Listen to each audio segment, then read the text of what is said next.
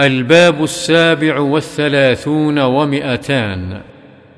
باب فضل الإحسان إلى المملوك. وعن المعرور بن سويد قال رأيت أبا ذر رضي الله عنه وعليه حلة وعلى غلامه مثلها فسألته عن ذلك.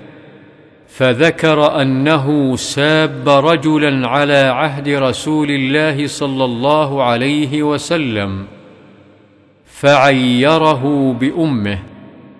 فقال النبي صلى الله عليه وسلم إنك امرؤ فيك جاهلية إخوانكم وخولكم إخوانكم وخولكم.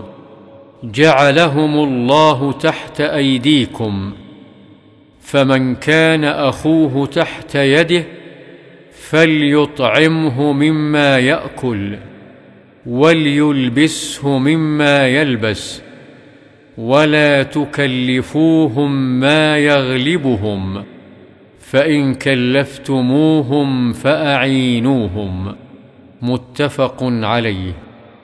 وعن أبي هريرة رضي الله عنه عن النبي صلى الله عليه وسلم قال إذا أتى أحدكم خادمه بطعامه فإن لم يجلسه معه فليناوله لقمة أو لقمتين أو أكلة أو أكلتين فإنه ولي علاجه. رواه البخاري. والأكلة بضم الهمزة هي اللقمة.